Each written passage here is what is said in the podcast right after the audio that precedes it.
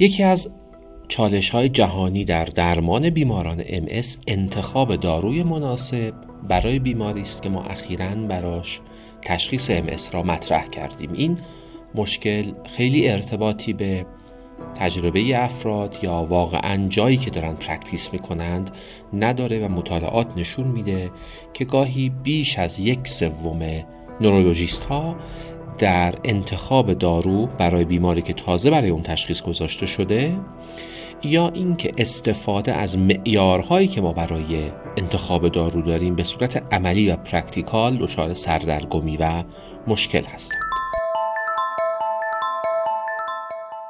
سلام به 23 ومین اپیزود و آخرین اپیزود از فصل اول سال 1401 خوش آمدید. همراه ما باشید.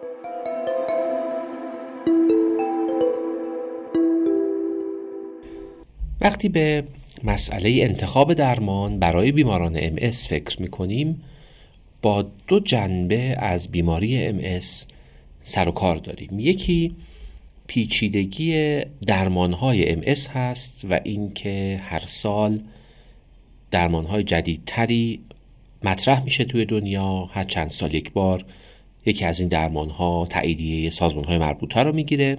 و وجهه دوم ماهیت بیماری MS هست که از هر فرد به فرد دیگه کاملا متفاوت هست. یک طیف متفاوتی از علامت ها و سیر بالینی را می‌تونه داشته باشه و اینکه بیماری MS اساساً قابل پیشگویی به اون مفهوم که ما بتونیم با استفاده از biomarker هایی روند بیماری در سالهای آتی خیلی خوب پیشگویی بکنیم اینطور نیست. سوال اول معمولا این هست که ما چه بیمارانی روی درمان بگذاریم؟ در اپیزودهای مختلف راجع به این در دستهای مختلف هم صحبت کردیم اما خیلی خلاصه اینطور که ما به phenotype بیماری و به activity بیماری در این زمینه باید توجه بکنیم. بنابراین ما ممکنه یک بیمار CIS داشته باشیم بیمار MS داشته باشیم یا بیمار progressive MS داشته باشیم. در کنارش ممکنه که این بیمار ما با هر کدام از این فنوتیپ ها active یا non-active باشه و اگر در مورد بیمار progressive داریم صحبت می‌کنیم activity همراه progression یا activity بدون progression باشه. اصولا ما همه بیماران CIS با ریسک بالا یا متوسط تبدیل به MS همه بیماران آرار MS همه بیماران SPMS با اکتیویتی به شرطی که EDSS زیر 6 داشته باشند و همه بیماران جوان یعنی زیر 55 سال PPMS یا اونهایی که دیزیز اکتیویتی در امارایشون دارن به شرطی که EDSSشون زیر 6 باشه روی درمان می‌گذاریم. استاد این خطهای درمانی که صحبت ازشون میشه بر چه اساس قرار گرفته؟ ببینید وقتی ما درمانهای متعددی داریم هم مجبوریم هم ماهیت درمان ها اینطور هست که اینها را به دسته های بزرگتری تقسیم کنیم و بعد در اپروچ به بیمار بر اساس معیارهایی بگیم که حالا درمانم رو از فلان دسته انتخاب می‌کنیم. اگر که به مکانیسم های داروها توجه بکنیم خب ده تا مکانیسم مختلف فعلا داروهایی که روی ام اثر می‌گذارن دارن که در دسته های کوچکتری میشه که این مکانیسم ها گاه مشترک باشه. از طرف دیگه ما می‌دونیم که هر چقدر دارو مؤثرتر باشه یعنی سیستم ایمنی را بیشتر تحت تاثیر قرار بده عوارض جانبی بیشتری هم داره. بنابراین می‌تونیم بگیم که اگر ما از داروهای خط اول خط دوم یا خط سوم صحبت می‌کنیم داروهایی هستند که به ترتیب افیکیسی پایین تا متوسط با عوارض کمتر و بعد همینطور اثر بخشی بیشتر با عوارض بیشتر دارند این تقسیم بندی چندان تقسیم بندی خیلی شارپی نیست چون بسته به اینکه شما چه مطالعه را دارید بررسی می کنید یا بر اساس چه شواهدی دارید دستبندی را انجام می‌دید این اثر بخشی در یک دار نسبت به داروی دیگه ممکنه که بالاتر یا پایینتر قرار بگیره و این هم توجه بکنیم که ما اصولا خیلی مطالعه هد تو هد مقایسه یک دارو با داروی دیگه در بیماران امس خیلی نداریم که بتونیم بگیم که فلان دارو از آن دارو مثلا مؤثرتر هست یا نیست. اما به صورت کلی می‌تونیم بگیم که یک سری داروهای هستند که برای بیمارانی که تازه تشخیص امس براشون دادیم یا برای بیمارانی که درجه ناتوانی یا فعالیت بیماری در اونها پایین تر هست مناسب تر هستند به این مفهوم که ما در این بیماران نیاز به داروی خیلی با عوارض بالا و از اون طرف خیلی مؤثر بر سیستم ایمنی واقعا نداریم.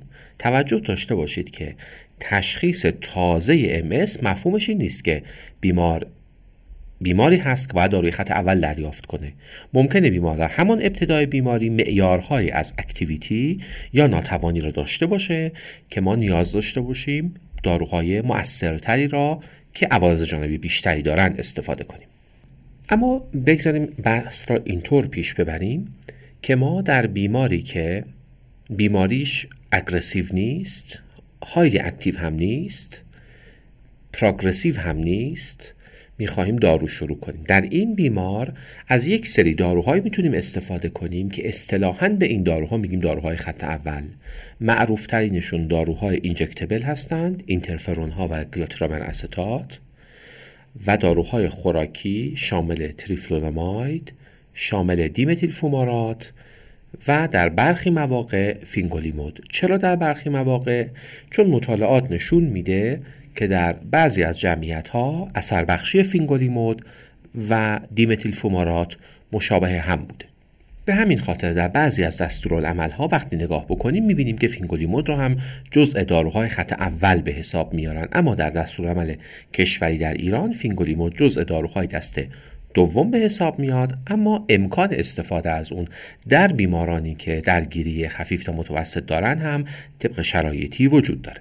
دسته اول داروهایی که خوب ازشون صحبت کنیم اینترفرون ها هستند که قدیمی ترین داروهای شناخته شده در درمان بیماری MS هستند. از حدود سالهای 1990 در بیماران MS مورد استفاده قرار گرفتن و در حال حاضر پنج نوع محصول مختلف از اینترفرون ها در دسترس هست که همه به صورت زیر جلدی و یا داخل ازولانی تزریق میشن.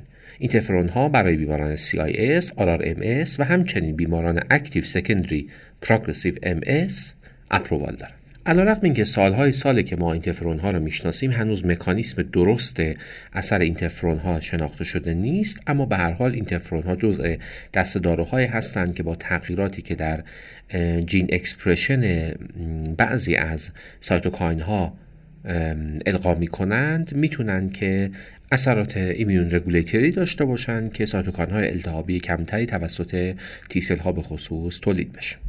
در مورد انواع محصولاتی که از اینترفرون وجود داره که شامل محصولات اینترفرون بتا 1A و 1B هستند که به صورت زیر جلدی و یا هفتگی یا دو هفته یک بار که فرم پگی اینترفرون ها هستند تزریق میشن. تنها یک مطالعه وجود داره مطالعه قابل استناد که نشون میده اینترفرون های با دوز بالاتر که مکررتر تزریق میشن یعنی اینترفرونی که سه بار در هفته تزریق بشه نسبت به سایر انواع شاید روی بعضی از فاکتورهای بیماری اثر بیشتری داشته باشه. در حقیقت فقط relapse rate را بیشتر کم می‌کنه و احتمالا روی سایر فاکتورها progression یا ناتوانی خیلی اثر متفاوتی نداشته باشه. همه انواع اینترفرون ها با افزایش ریسک depression hepatotoxicity، واکنش های آلرژیک، لوکوپنی، ترومبوسایتوپنی، میکروانژیوپاتی های ترومبوتیک در بعضی موارد سیژر و عوارض موضعی مثل عفونت موضع تزریق یا نکروز همراه هستند. این عوارض با توجه به اینکه سالهای سال از مصرف اینترفرون ها در دنیا میگذره بسیار نادر هستند.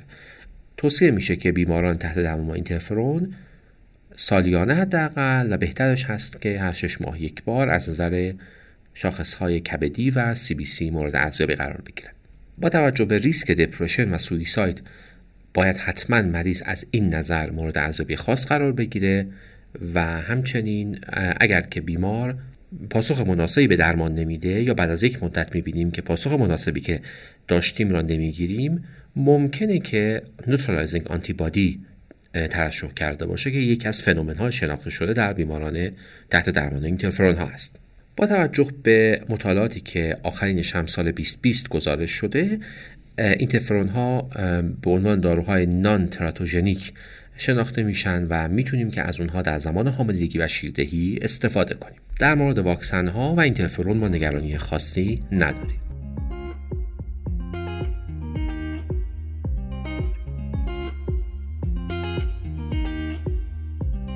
شرکت های دانش بنیان جدا از محصولای بروز و مبتنی بر علم دنیا خیلی خوب اهمیت ایونتری علمی رو درک می‌کنند و همراه و حامی این حرکت ها هستند. شرکت دارویی نانا الوند هم از این دست شرکت هاست که البته در سبد دارویی مثل دو محصول خوراکی زادیوا و دنلوین رو داره که دو محصول خوراکی دیمتیل فومارات و فینگولیموده ممنون از نانا الوند اسپانسر پادکست امسکست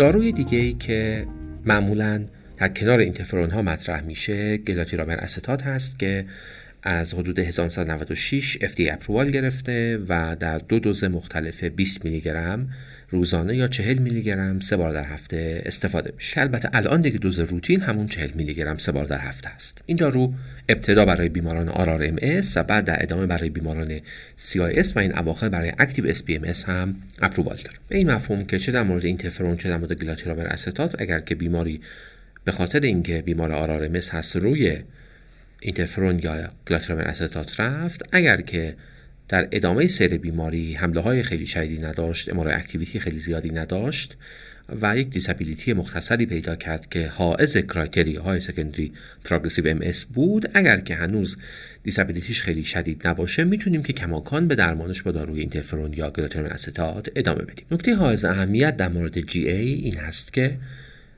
drug interaction خاصی برای اون گزارش نشده.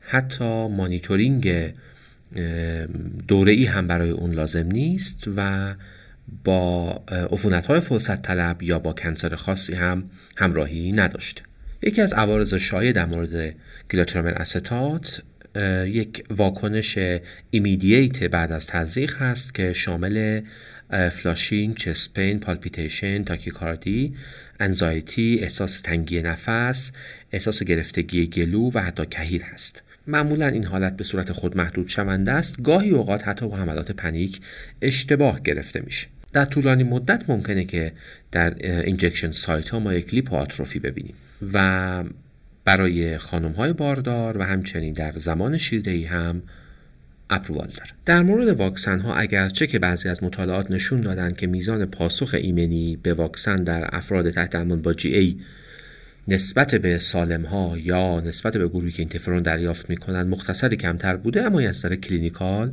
اهمیتی نداره و در مورد جی ای ما نگرانی برای واکسیناسیون نداریم. دست داروهای خط اول داروهای خوراکی اهمیت ویژه‌ای دارند به خاطر اینکه علیرغم اینکه تعداد سالهای زیادی نیست که وارد مارکت شدن اما نسبتا داروهای سیف قابل تحملی به حساب میان اثر بخشی خوبی دارن و بیمار اگر که با تزریق دارو مشکلی داشته باشه داروهای خوراکی انتخاب خوبی برای اونها هستند.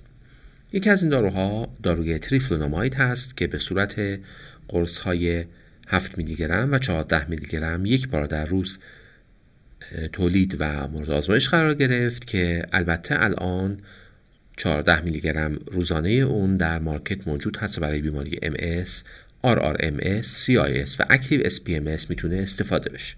در دست داروهای خط اول مشابه بقیه رفتار می‌کنه البته یک مطالعه واحد وجود داره که مقایسه کرده تریفلوناماید را با اینترفرون بتا 1A که در گروه تریفلوناماید ریلپس ریت اندکی بیشتر بوده اما کلا ما تریفلوناماید را جزء داروهای خط یک مشابه GA یا اینترفرون در نظر می‌گیریم. با توجه به احتمال hepatotoxicity که برای تریفلونوماید وجود داره توصیه میشه که در شش ماه اول به صورت ماهیانه hepatic function چک بشه. حتما باید که latent tuberculosis در بیمار مورد بررسی قرار بگیره. یکی از عوارضی که ممکنه با اون مشاهده بشه peripheral neuropathy ها مثل carpal tunnel syndrome هست و یا افزایش فشار خون. تریفلونوماید با توجه به مطالعات حیوانی که وجود داره تراتوژن هست و بنابراین توصیه میشه که خانم های سن باروری اگر تریفلونوماید مصرف می‌کنن حتما از روش های مطمئن جلوگیری استفاده کنند. حتی در مطالعاتی توصیه شده که آقایان تحت درمان با تریفلونوماید هم اقدام به بچه دار شدن نکنند. اگر بارداری در این بیماران اتفاق بیفته در مورد خانم ها حتما accelerated removal یعنی استفاده از کلسترامین یا شارکل فعال برای 11 روز و اندازه گیری سطح دارو توصیه میشه. یعنی استاد تنها تاثیرش روی گاموتوژنز نیست و می‌تونه توی زمانی که حالا جنین داره شکل می‌گیره هم تاثیر گذار باشه. بله و مسئله اینجاست که تا نه ماه بعد از قطع تریفلونوماید ممکنه شما هنوز سطوحی از دارو در خون داشته باشید که اثرات تراتوژن یا حتی اثرات immunosuppressive داشته باشه. در مورد واکسن ها اگرچه که تا حدودی ما کاهش پاسخ ایمنی بعد از واکسن رو داریم اما seroprotection بیماران تحت با تریفلونوماید برای بیماری های مختلفی که واکسیناسیون انجام شده بوده کافی بوده. بیایم سر دو داروی دیگه که دیمتیل فومارات و فینگولیمود هستند. به صورت قطعی ما نمی‌تونیم بگیم که دیمتیل فومارات داروی خط اول هست و فینگولیمود داروی خط دوم هست یا اینکه فینگولیمود داروی خط اول هست یا دیمتیل فومارات میشه در رده های بالاتر حساب بشه. به هر حال ما می‌دونیم که در داروهای خط اول احتمالا دیمتیل فومارات نسبت به سایر داروهایی که داریم اثرات immunomodulatory قوی تری داره و این اثر در بعضی از مطالعات به خصوص post-marketing study هایی که انجام شده که معروف ترینش German study از کوهورت آلمان بود نشون داد که دیمتیل فومارات از نظر اثر بخشی هم ارز فینگولیمود عمل می‌کنه دیمتیل فومارات سال 2013 برای CIS, RRMS و active SPMS FDA approval گرفت. در خانواده فومارات ها دیروکسیمل فومارات و همچنین مونومتیل فومارات با دوزهای مشابهی اثرات مشابه دیمتیل فومارات داشتند که البته فعلا در ایران فقط فرم دیمتیل فومارات در دسترس است. دیمتیل فومارات به صورت کپسول های 120 میلی گرم و 240 میلی گرم در دسترس هست. دوز اصلی دارو 240 میلی گرم هر 12 ساعت هست. ما معمولا درمان را با 120 میلی گرم روزانه شروع می کنیم برای اینکه بیمار نسبت به عوارض دارو تحمل پیدا کنه و بعد از چهار هفته آرام آرام دارو رو به 120 میلی گرم هر 12 ساعت 240 میلی گرم صبح 120 میلی گرم شب و بعد 240 میلی گرم هر 12 ساعت میرسونیم توصیه میشه برای کاهش عوارض جانبی دارو و همچنین بهبود جذب دارو دارو با یک وعده غذایی کامل، حجیم و پرچرب استفاده بشه. عوارض شایع flushing هست که معمولا با مصرف آسپرین البته به شکل non-enteric coated ها 81 میلی گرم 125 میلی گرم 30 دقیقه قبل از مصرف دارو می‌تونیم که این عوارض را کنترل کنیم. گاهی اوقات عوارض شامل درد diarrhea احساس تهوع ممکنه داشته باشه که همونطور که گفتم با مصرف غذای پرحجم قبل از دارو این عوارض معمولا خیلی کم میشه. اصولا اینطور هست که هم flushing هم عوارض گوارشی دارو معمولا بعد از چند هفته در بعضی از مطالعات میگن حتی اکثر تا سه ماه بعد برطرف میشه. همینجا خوب اشاره کنیم که علیرغم اینکه ما دیروکسیمل فومارات رو در ایران نداریم اون فرم از دارو توصیه میشه که با غذای های کالری یا چرب استفاده نشه. عوارض مهم دارو که باید حواسمون بهش باشه هپاتوتوکسیسیتی لیمفوپنیا عفونت ها و در دسته عفونت ها عفونت های هرپس و مواردی هم از PML بوده که خب نیاز به توجه ویژه داره. در مورد PML کیس های تحت درمان با دیمتیل فومارات مواردی بودند که اینها لیمفوپنیا های طولانی مدت بیش از 6 ماه داشتند و لیمفوپنیا در مورد دیمتیل فومارات هم لیمفوپنیا زیر 500 در نظر گرفته میشه. در مورد دیمتیل فومارات ما برای بارداری نیاز به قطع طولانی مدت دارو معمولا نداریم و می‌تونیم که دارو را تا زمانی که تست بارداری مثبت بشه ادامه بدیم. در مورد شیردهی توصیه میشه که دیمتیل فومارات در زمان شیردهی استفاده نشه. برای واکسیناسیون بیماران تحت درمان با دیمتیل فومارات ما نگرانی خاصی نداریم. خیلی ممنون استاد. ما اوورویو خوبی روی درمان خط اول داشتیم آیا نکته ای هست که باید بهش دقت ویژه داشته باشیم. خب ما خیلی سریع اگه نگاه کنیم به داروها در مورد اینترفرون باید توجه داشته باشیم که ممکنه که عوارض شامل عوارض flu-like احساس خستگی یا عوارض injection site داشته باشه. حواسمون باید باشه که در مانیتورینگش در شش ماه اول هر سه ماه یک بار و بعد هر شش ماه تا دوازده ماه یک بار کنترل CBC و liver function test ها رو داشته باشیم. در مورد این بیماران آنمی، لوکوپنی، ترومبوسایتوپنی، depression، liver injury و نکروز پوستی جز عوارضی هست که باید حتما بهش توجه بکنیم. در مورد گلاتیرومر استات همونطور که گفتم injection site reaction ها خیلی مهم هستن. ایجاد لیپوآتروفی ممکنه بکنه.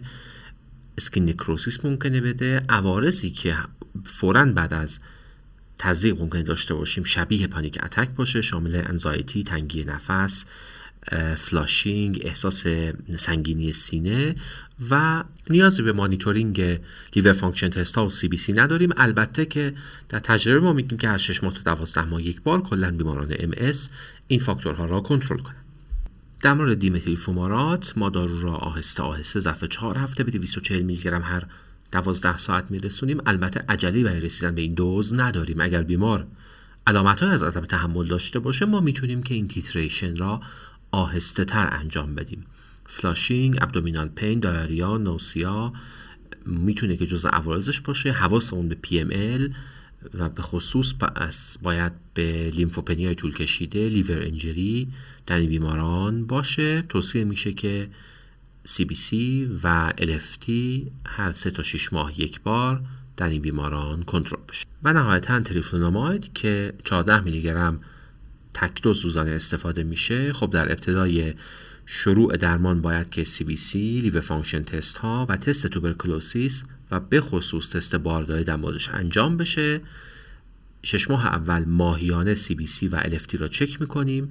برای pregnancy در category X قرار می‌گیره. حتما نیاز به accelerated elimination وجود داره. با کلستیرامین یا activated charcoal paresthesia peripheral neuropathy ها سردرد nausea diarrhea ریزش مو گاهی اوقات alopecia در بیماران تحت با تریفلونوماید ممکنه که رخ بده. با توجه به احتمال hypertension باید هم بیمار حواسش باشه هم ما در ویزیت های دوره ای البته مواردی هم از TEN toxic epidermal necrosis یا سندروم استیون جانسون در این بیماران گزارش شده.